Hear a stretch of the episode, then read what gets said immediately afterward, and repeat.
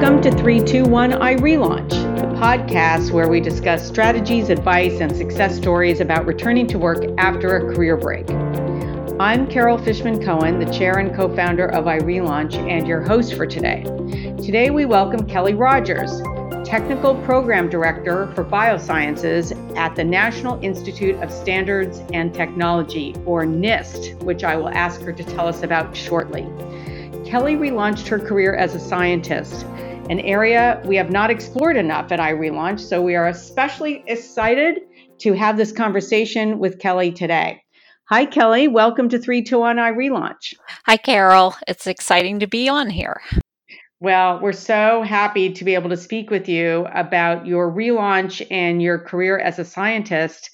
But before we begin, can you tell us a little bit about NIST, what it does, how many employees, where it's based? Sure. Um, so NIST is um, part of the Department of Commerce, and its mission is to promote U.S. innovation and industrial competitiveness by advancing measurement science, standards, and technologies to enhance economic security and, of course, improve quality of life. So that's our, our mission. We're actually located uh, primarily in Gaithersburg, Maryland. Um, we're about 3,700 scientists, engineers, technicians, support, and administrative personnel. And about 1,800 of us are associates or guest researchers, and the rest are federal employees. Hmm, very interesting organization. Is it primarily PhD scientists who are there, or are there people who don't have PhDs? Um, there are quite a few people who are technical staff without PhDs. Um, there are an awful lot of engineers, not necessarily a PhD, um, but you know certainly um, the highest credentialing in their uh, field. So on the whole, we're a very technical group at NIST. Um, it's a, an interesting place if you think about NIST and measurements and standards to enable trade. Um, that's a lot of measurements. We do um, sort of uh, standards and measurements for things as concrete as literal concrete. And then we also mm. do uh, measurements to support um, the development of the internet um, eh, so that we can tell what search engines, for example, uh, are effectively returning uh, quality information. And then I personally work with our biotechnology portfolio to make sure that we can measure um, the the products of our of biotechnology, so that industry can continue to develop these technologies and compete globally. Can you give us a specific example of a single measurement that you are responsible for? Well, I personally am not in the NIST laboratory programs. I'm a technical program ad- advisor, kind of um, operate strategically um, to figure out what portfolio we should be. We're we're a pretty small organization compared to something like the National Institutes of Health. Um, the National Institutes of Standards is is you know like uh, a a tiny little group of scientists with a very big mission. And um, so we are working on everything, um, the new cell therapies that are very promising against cancer. I mean, some of these new cellular therapies that have have been approved by the FDA in the last couple of years, they're literally curing uh, folks who have some terminal blood cancers. Um, but the safety of those therapies, how do you measure a living uh, cellular therapy? Uh, what kind of dose uh, does it take? So we don't determine that. You know, that's not our job. It's the job of the FDA to look at the safety of that, and it's the job of the product developer to figure out what the dosage should be. But what if you can't actually count the cells? themselves. So, a dose of cells that is a certain number of cells, that's always going to be an, import, an important measurement. Um, but how do you count how do you know that you counted them correctly? So that's what NIST does. We're the ones that come up with the underpinning measurements that allow industry to really um, understand their product and and ensure the quality of those products. Um, a, a lot of people like to think that NIST is that trusted, honest broker that allows both the assessor, the evaluator of a technology, and the product developer of that technology to benchmark the technology. Um, Mm. and it allows different products to compete on the market by having a common vocabulary of measurements. Um, so, most of my work is with the biopharmaceutical um, industry. Uh, we have a consortia, I manage that program. And it's all about um, trying to figure out how to help that industry innovate so that those jobs stay inside the United States and support our economy. So you have to be very precise when when you're working at NIST for the end product, correct? Correct. Okay, so it it sounds like it's all about precision and the and measuring lots of different kinds of things and some things that are maybe kind of hard to measure. Right. And for my measurement scientist uh, colleagues who are listening, um, we could wax poetic on the difference between precise and accurate um, in terms of ah. Um, but I don't, that, that would be a whole different podcast to go through.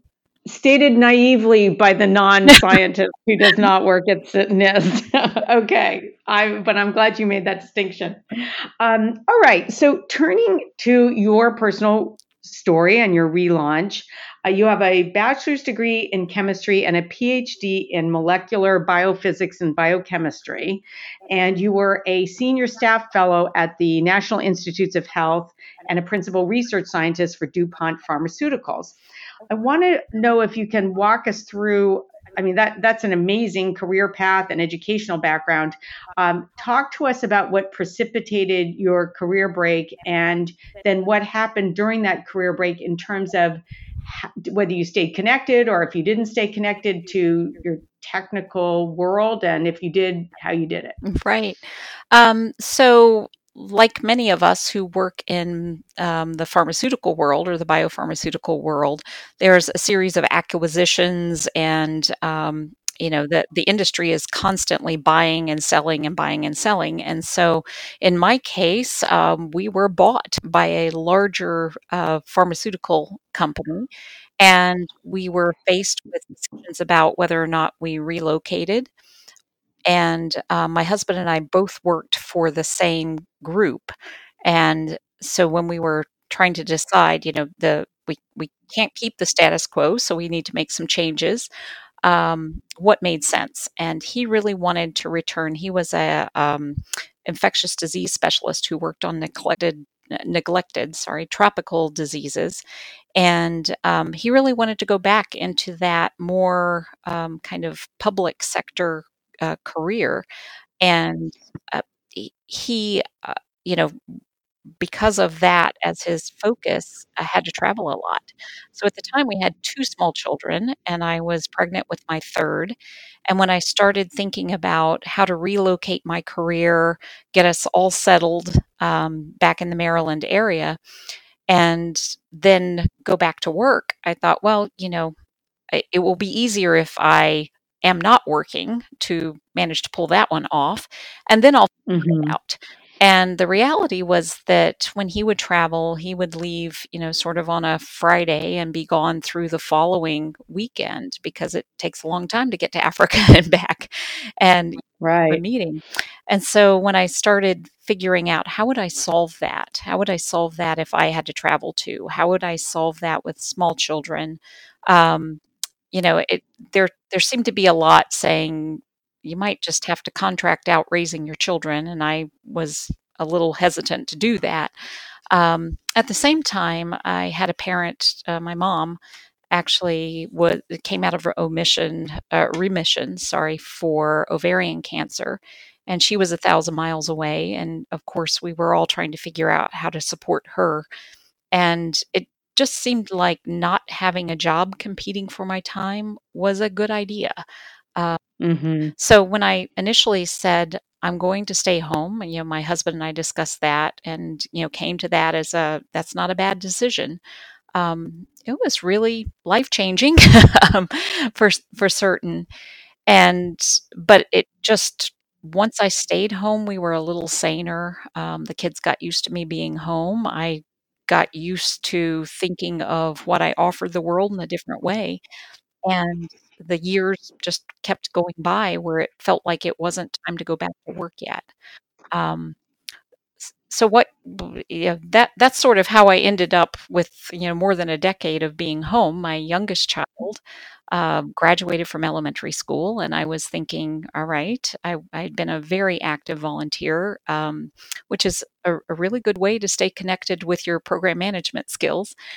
Mm-hmm. But, you know, I built a nice network of uh, folks who were doing all sorts of interesting things. I ran a nonprofit that had um, a diversity of stakeholders that, um, you know, were challenging. And um, I, I enjoyed it all, but I was ready to go back to work.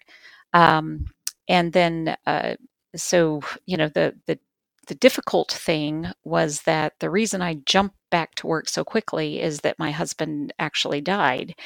And mm. um, looking at three children who are, you know, suddenly looking at me and saying, "Mom, what were we? What are we going to do?" Um, going back to work seemed like sooner rather than later was a good idea.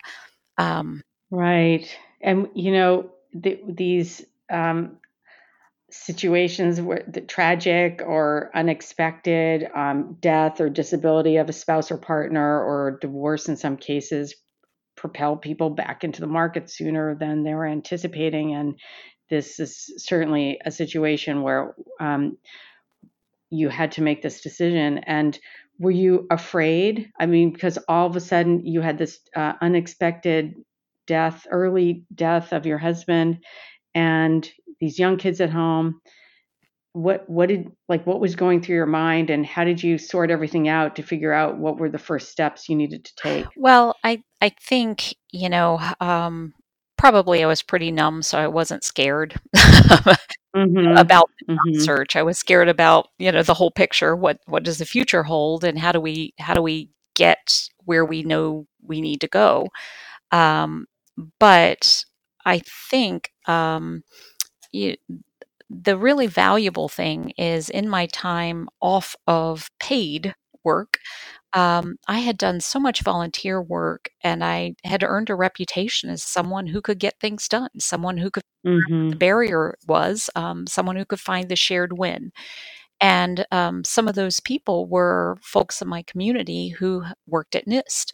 None of them were biologists. Um, no, you know, they they were all working on more physical measurements. Um, but all of them kept saying, Kelly, it's right here in your neighborhood. You should really look at NIST. And um, when I when I was exploring that, and you know, trying to figure out how to dust off my resume, um, you know how to how to update things and and present myself through um, I did a couple of cold drops where I went on biotech companies' websites and dropped my CV down the, you know, sort of down the work with us pipeline. Right. And, um, you know, I, I was really surprised. I got, you know, the HR person reached out to me and hmm. I thought, wait, wait a minute, I must be more marketable than I had thought, you know. And wow. I, I, I did have faith in myself. I knew I'd always been good at whatever job was in front of me. You know, mm-hmm. seemed to find a way um, to use the skills that I had and and figure it out. So I I was confident in my capabilities. I just wasn't sure how marketable I was mm-hmm. after all of those years out. And what I found was that my capabilities were more important than that 14 year gap and the network of people helping um, helping me get my foot in the door for where I wanted to be. Um, that was all really helpful as well. Um, so I, I think you know if if I have anything to offer, you know, someone who's in my position, all of those things that you're doing in your community in your career those are job skills. And um, you know n- not to sell that short. So right. um, and i right. was also very grateful um, the person that hired me at nist um, she was uh, very supportive and uh, she looked at it as when i hire a person uh, to come work for me i'm hiring them for what they can do not what they are currently doing and, mm. um, you know, she rolled the dice and said, join my team at NIST. and you know, I bump into her now and then. Um, you know, she's lovely. She no longer works for NIST because she um, took her own leap of faith. Uh, you know, uh, into a non-federal career. Um, but when I bump into her, she said it was a good bet. so yeah, wow. Um, but wait, uh, well, first of all, let me just tell our listeners who are just tuning in that you're listening to 321 iRelaunch, and this is your host, Carol Fishman Cohen. I'm speaking with Kelly Rogers, a PhD scientist who relaunched after a 14 year career break. Kelly, um, can you just dive in a little deeper to exactly what happened? Um, because I'm thinking here you are with this very uh, technical PhD, but you had been out for a long period of time. So, but you're still getting some pretty positive feedback to your resume. Were you thinking at all yourself, I need to somehow refresh my skills and get back into it and, and learn what the latest thinking is in my field? Or were you somehow keeping up? Uh, when when you were on career break? Sure, and you know, it is funny that if you're in a highly technical field, then there's the assumption that that highly technical field moves forward, and it, it certainly did. You know, biotechnology, um, you know, is in this rapid pace of development.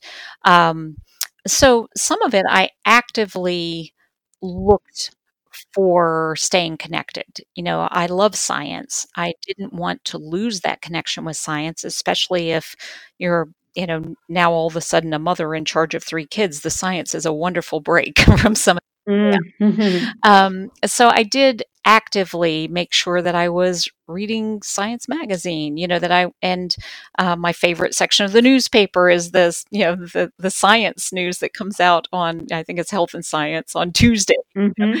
Um, mm-hmm. So you know if you think about the disruptive technology that comes out, it's hard to miss that you know, if you're at all aware of the world, those are stories on the news. Those are stories on the newspaper.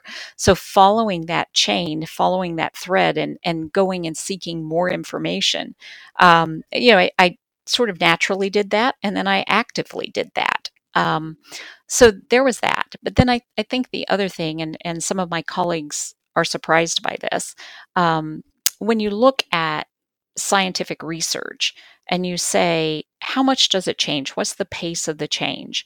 And mm-hmm. how would you keep up with all of that? Because, of course, as scientists, we read all the time, we read constantly. So, if you weren't reading constantly, then how do you keep up? Well, the magic is that every few years there's been so much new research that somebody writes a review on it. Um, and so, if you really think mm-hmm. about being out for a decade, that's that's pretty much four or five review papers on mm. you know that are all building on each other um, so it, it's I, I of course it's difficult i don't mean to minimize the difficulty but um, the same skill set that made you a good scientist before makes you a good scientist now. Plus, you know, Google is a whole lot better than it was when I first stepped out of the workforce. You know, this is a very important theme. So we hear, for example, um, a PhD in multivariate statistics said the fundamentals of multivariate statistics are still the same. Some of the uh, tools that we use to interpret the results have changed. Or we'll, uh, we have a process engineer who relaunched through one of our um, technical return to work programs that we work on with the Society of Women Engineers, uh, actually at uh, Northrop Grumman. And she said, she was out for 19 years and she said, you know, the fundamental problems are still the same. Some of the technical tools have changed, but the the problems that we're dealing with are still the same and that was comforting. So it's really interesting to hear you reinforce that message that we're hearing from people who are in technical fields. Absolutely. Um, so you uh, you, read four to five review papers of uh, that were out, published periodically, sort of catching up on the the big changes that had occurred over a several year period, and that was a piece of your staying updated you're saying right and i you know i think that one of the other things is i had been out of the workforce for so long that I didn't really expect to go back in doing the same thing that I was doing when I stepped out. And, you know, but I was okay with that. again, mm-hmm. I wouldn't have expected that had I stayed in that job, that it would have been the same for 14 years anyway. Um, you know, so I think again, I I did trust myself that I would be okay if I could use my brain, my scientific researcher skills, as a critical thinker with the tools available, as long as someone gave me the chance and a little bit of patience um, while I figured it out. And I was fortunate enough that both of those things were given to me. so. So this was someone, maybe a friend of a friend or someone who you knew, and you had recommendations from people who knew you who worked at NIST.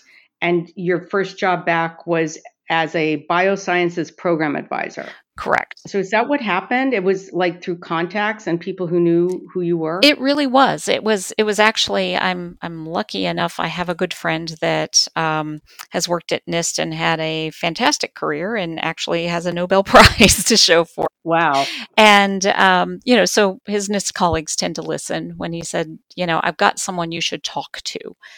Mm-hmm. And you know, make it very clear. It was it was I've got someone that you should talk to and then everything else was up to me you know to make yes. sure that my value was apparent but i appreciated that because um, you know this person's you know this friend of mine is is technical skills are don't overlap mine um, you know i'm a biologist that's physics um, but he saw me in action in my volunteer work um, and knew that I had really good critical thinking skills and that I was good at articulating uh, complex problems uh, for the audience that was in front of me, in many cases, children. Um, so we had worked together in settings where my scientific background mattered, um, but it, it was more that I could figure out a strategy to communicate effectively to people and I could think through problems. Um, so, you know, he used his um, reputation, I'm sure, to say, I, I know someone that, that I think would be an excellent hire at NIST. Um, when I first came in, it was really, um, there had been someone in that position who had passed away, unfortunately, a few years before, and they had never filled the position because they were really looking for the right person. Mm-hmm. Um, so I was lucky that that there was an opportunity that was there. Um, and I was lucky that it was a pretty flexible opportunity to say, this is the challenge that we have. Um, how are you going to approach it? Um, and that wasn't prescribed. It was bring the skills that you have, figure out how to approach it in the way that makes sense uh, for you. It wasn't come in and do this exactly like you know someone else has done it.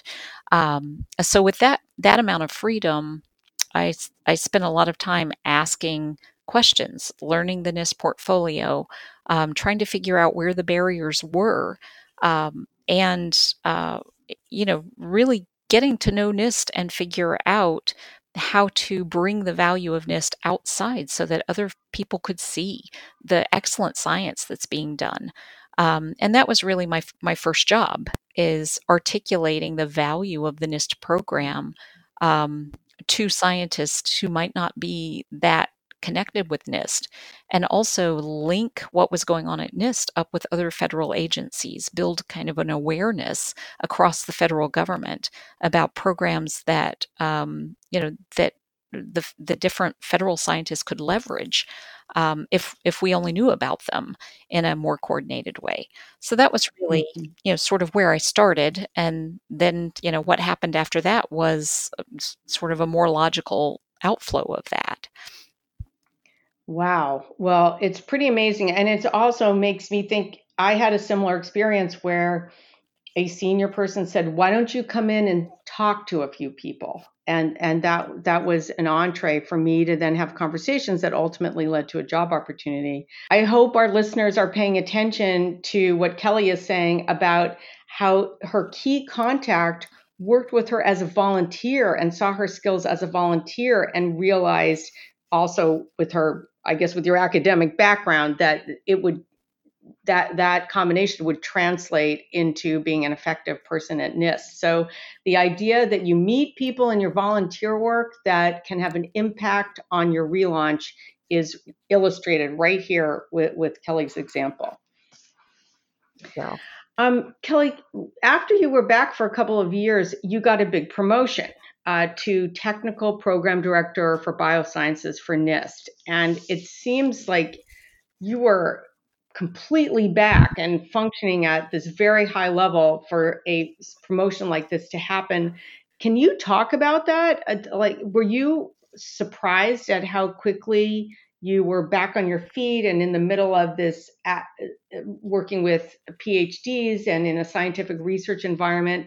And were you feeling comfortable right away or did it take some time? Oh, I, you know, quite honestly, I think anytime you feel comfortable at work, then you should start looking to challenge yourself. So I haven't been, um, I don't think I've, I've stayed in a position long enough to be comfortable here. And that's not necessarily a bad thing, but I, I do feel that, um, you know, I, I had some luck of timing and some of the that luck you create yourself as opportunity.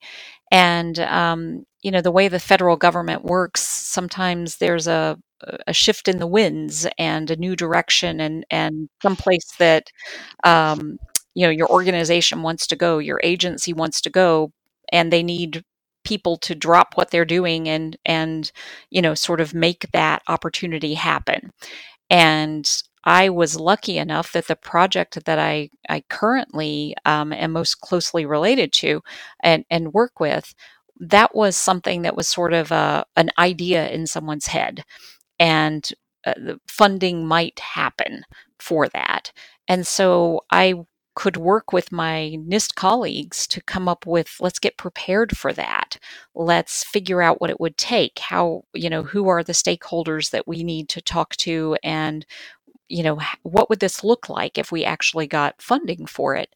And it turns out that we got funding. And so um, my promotion was largely because um, once we had sort of set this thing up, somebody had to be a program manager for it. And that is a lot of moving pieces that are um, at NIST we say, are you internally focused or externally focused? And I spend a lot of time externally focused and then trying to connect back up, you know, inside NIST. So I am surprised, you know, that, well, I, I'm surprised that the opportunity was so good that was in front of me. Uh, mm-hmm. I, I it, it, feels like I was kind of um, I don't want to say born to to do this particular thing, but I naturally kind of gravitate towards opportunities like that to work with other people and figure out what the shared win is and develop a, a business case for why we should do that. Um, so that part felt pretty natural, I would say, um, even though I was still. I, I, would say I was still overwhelmed, and a lot of days I'm still overwhelmed. But that's part mm-hmm. of, you know, I think part of um, being a professional. You know, I'm just curious about your reaction to this. Um, I remember, gosh, it was probably almost 10 years ago, I spoke uh, to the Harvard Medical School clinical and academic research communities. And I remember them saying, if you're away from scientific re- research for even six months, you're toast. and I'm just wondering, what is your reaction to that? And have you seen examples that would counteract that? I think that's a really interesting attitude and and I, I can understand why why people say that. If you work on the cutting edge of science, the cutting edge is is moving all the time. I mm-hmm. six months, I mean, for Pete's sake, that would be that's really when I think about uh, women and the careers of women, that's uh, I'm not comfortable with the six months, right? At all. Um, I also think that perhaps the sentiment behind that is um, anyone who's not hungry enough to stay with it doesn't belong in the game. And there's mm. a little bit of a bias, I think, that's mm-hmm. associated with that. And I, you know, mm-hmm. I'd, I'd, like to push back against that. Um, some really creative ideas have come from people who were not entrenched um, in what the prevailing wisdom was. And I also think that it can take a very long time to push a scientific innovation forward. And, you know, I, 14 years is a very long time. If you stuck me back in the lab and gave me pipettes, um, I'm sure that the rust would show. But scientists in general are creative and flexible thinkers if they're good scientists. And I, I would hope that um, the scientific community would understand that that distance can also be a gift, a gift of perspective. Mm-hmm. Uh, mm. And I, I, had some colleagues um, that when I came back, and I would I would get so excited about science. I mean, it was such a joy to be back with scientific problems in front of me. Um, and they would say, "You seem so enthusiastic, right?" And I would say, "Well, think of it. I've had a 14 year sabbatical. you know, right? That's a gift." Well, you know, uh, we have heard this consistently from employers across all industry sectors that relaunchers are so excited to be back at work. We really do bring an enthusiasm that other people notice. And it is precisely because we've been away from the workforce. Absolutely. I, I think, you know, that obviously, you know, not every skill is as sharp as it used to be, perhaps, but it's like riding a bike. It doesn't take very long to pick up, pick that back up. Right. And your comments are so thoughtful about um, this idea of being away from scientific research can actually sometimes be a gift and give you this different perspective. You know, we are aware that the National Institutes of Health has been running a scientific research return to work grant program since 1992. Uh, the Daphne Jackson Foundation in the UK has been running return to work fellowships since 1985 in scientific research in industry and in academia. And we have numerous success stories uh, out of those programs and, and outside of those programs of people who have been in scientific research careers who have resumed them to great success. And they're back on the tenure track or they're back in the middle of uh, fundamental acad- academic scientific research or industry research after long career breaks. So we definitely know it can be done. And hearing your perspective about this even bigger idea that it can actually be a, a, an advantage and give this other perspective. I, am I'm, I'm so glad you expressed that um, as as part of our conversation. Absolutely. Um, so Kelly, uh, we're running out of time now, and I want to wrap up by asking you the question that we ask all of our podcast guests, and that is what is your best piece of advice for our relauncher audience, even if it's something that we've already talked about today? I think I would um, just emphasize that when someone who is a professional is not in the workforce, um, you know, we are all doing something with that time. We're probably giving back to our communities. We are managing complex problems, everything else. Those are job skills. And the people that we're interacting with are watching us. They are, they become our network of um, our, our community when we want to go back to work. And I think that for every person who is wondering, am I marketable? Are my skills marketable? The answer is have a little faith. I love that. That's great advice. Thank you, Kelly. And thank you for joining us today. Oh, it was my pleasure entirely. Uh, before we say goodbye, can you tell us how can people find out more about NIST? Well, the easiest place to find out about NIST is um, to go to nist.gov. And um, that's our website where you can find all about us. And since we are a federal agency, we're pretty transparent. Excellent. Well, I hope our listeners check that out. Thanks for listening to 321 iRelaunch, the podcast where we discuss strategies, advice, and success stories about returning to work after a career break. I'm Carol Fishman Cohen, the chair and co founder of iRelaunch, and your host. For more information on iRelaunch, go to irelaunch.com. And if you like this podcast, be sure to rate it on iTunes and your favorite podcast platform. And be sure to share this podcast with a friend on Facebook, Twitter, and other social media. Thanks for joining us.